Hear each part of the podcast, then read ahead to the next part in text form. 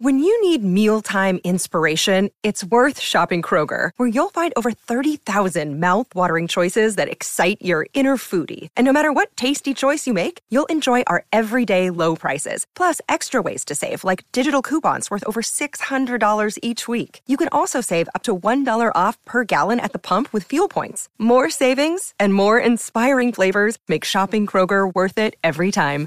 Kroger, fresh for everyone. Fuel restrictions apply.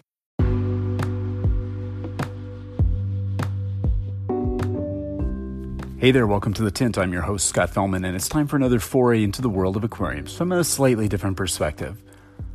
You know, as a hobbyist and aquarium industry entrepreneur, I, I kind of find myself in an interesting position at times. Like, I like to do different work, push out new ideas, and share them online. That's part of the fun of what we do, is inspiring people, uh, give them food for thought, and so forth. And almost above all else in the hobby, I love authenticity the act of being who we are, doing our aquariums the way we want them to be, not just copying somebody else's work, ideas, or thoughts, but doing our own thing. Now, I think we should take the work of others and study them, refine them, build upon them, you know, iterate upon them.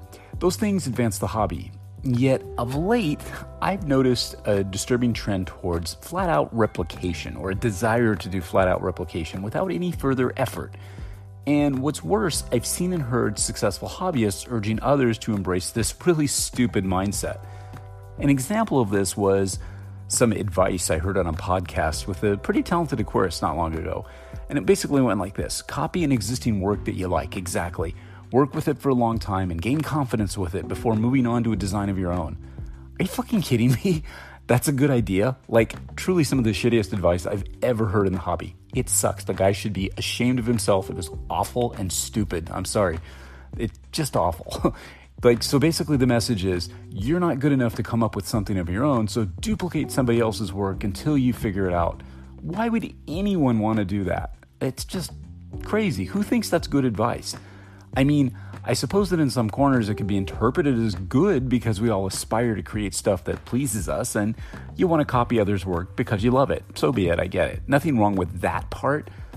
And of course, for many hobbyists, that you know might mean recreating an aquascape that we saw online at the local fish store at a fellow hobbyist's you know, tank or one of those international competitions or whatever.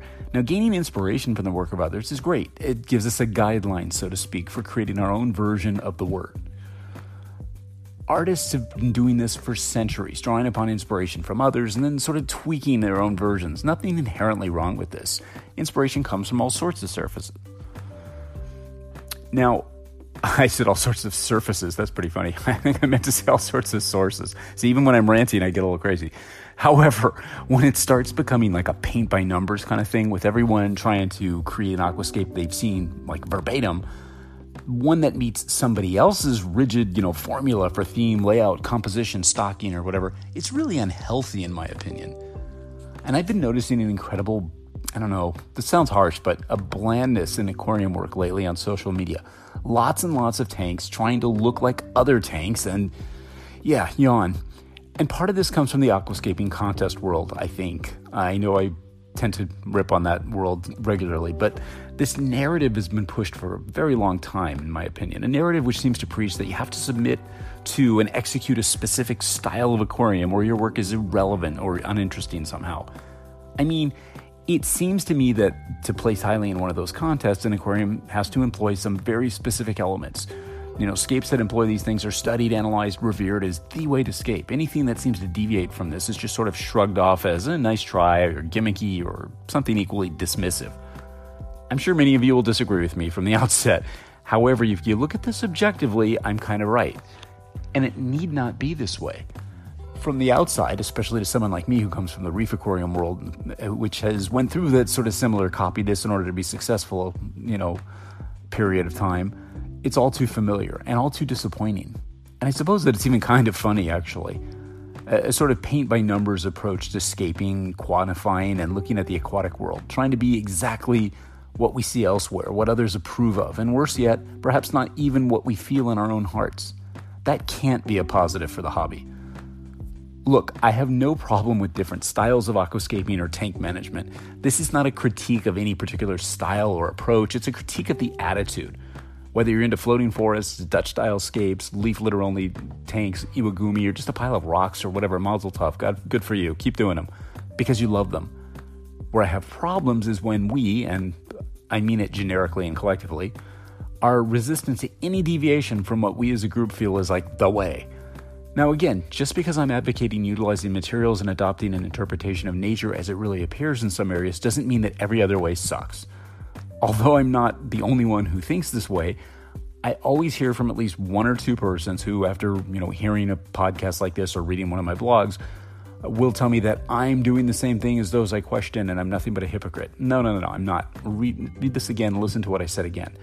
All I'm saying is that no one should hijack aquarium keeping and dictate what is the accepted style and methodology and what isn't. Trust me, I'm well aware that many people find the approach that we advocate, the interpretation of nature and the resulting look, as aesthetically ugly, dirty, messy, etc. I've heard it all. And that's okay. Opinions and taste vary. Personally, I'd rather most hobbyists not play with this stuff. Because if you think about botanical style aquariums as just an aesthetic, you're missing out most of the point here. And I hear this discussed a lot. They're talking about the look, the look, the look. It's about understanding function and influence as much as it is about a look. And I hear a lot that, you know, Blackwater botanical style aquariums that are all the rage and trendy right now. And I see all these sorts of tanks popping up on Facebook and in my Instagram feed, and it's gratifying. I mean, we've hopefully contributed to some of the awareness and, and this stuff in the hobby lately. However, I've noticed a scary thing. A lot, not all, but a lot of the tanks seem to look almost exactly like a lot of other tanks. Like, same kind of layout, same sort of use of materials. And a number of inquiries we received from hobbyists, accompanied by a pick or two of one of these tanks that we did, asking us to select some pieces of wood that look exactly like the ones that we select, you know, that we selected for our work as possible is kind of a disconcerting thing to me because it sort of highlights a sort of a trend. I mean, on one hand, you're flattered that you're having an impact and that others are inspired enough to try to replicate what you're doing. On the other hand, you don't want hobbyists to think that your interpretation is the only way to create a great looking, smooth operating aquarium. And then there's this other thing. Because our craft requires an understanding of natural processes and occurrences, I fear that inspiring others to try simply to replicate the look of aquariums we've done verbatim also carries with it the need to educate them on why these tanks look this way, what to expect, and how to manage them. It's probably why we spent like 50 times more time talking about how these tanks function than we do about how to create a certain look with botanicals. The look, as we said a million times before here, is tangentially related to the function, a byproduct of it, really. To simply focus on botanical style aquariums from an aesthetic standpoint alone is a mistake. The sort of assimilation of blackwater or brackish botanical style aquariums into the aquascaping world as a style scares the crap out of me. It's not a style, it's a methodology, a mindset. I cringe. I cringe because these types of aquariums require a greater understanding than just trying to get things to look a certain way. I can't stress it enough. There is more to this than just creating a cool layout. Tossing leaves and botanicals into your tank just to achieve a look without considering the impact on the environment on the aquarium and how to manage it is to flirt with disaster. And guess what?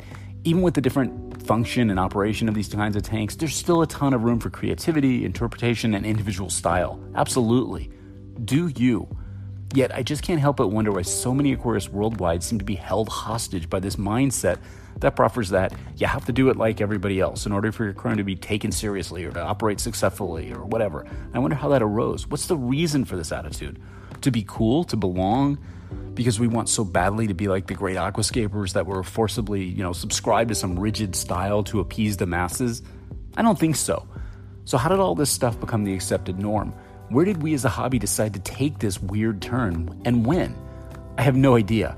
I merely suggest that we consider the absurdity of the you know this kind of closed-minded thinking when choosing to precisely replicate the work of others, no matter what you know where they are uh, from or what they're doing or what form they take. You know what? I'm pretty confident that most of the creators of these really beautiful tanks that you want to emulate will be flattered that others are inspired by their work, but they'll be the first to tell you that you should not feel that you have to exactly replicate their work in order for it to be considered great. Don't get me wrong, I'm not saying not to copy, replicate, interpret, or emulate the work of others. If it speaks to you, why wouldn't you? However, if you have a cool idea, if you have a unique approach and it looks different, functions in a way that you're interested in, makes you feel good, you should go for it, even if they don't approve of it. And you should share it. Not because you want people to duplicate your work verbatim either, but because you want to inspire them to build upon what you did, to improve it and evolve it. Do it yourself for yourself. This is how the hobby moves forward. Stay brave, stay independent, stay unique, stay excited, and always stay wet. Until next time, this is Scott Fellman from Tannin Aquatics. Thanks for spending part of your day with me. I look forward to seeing you on the next installment of The Tint.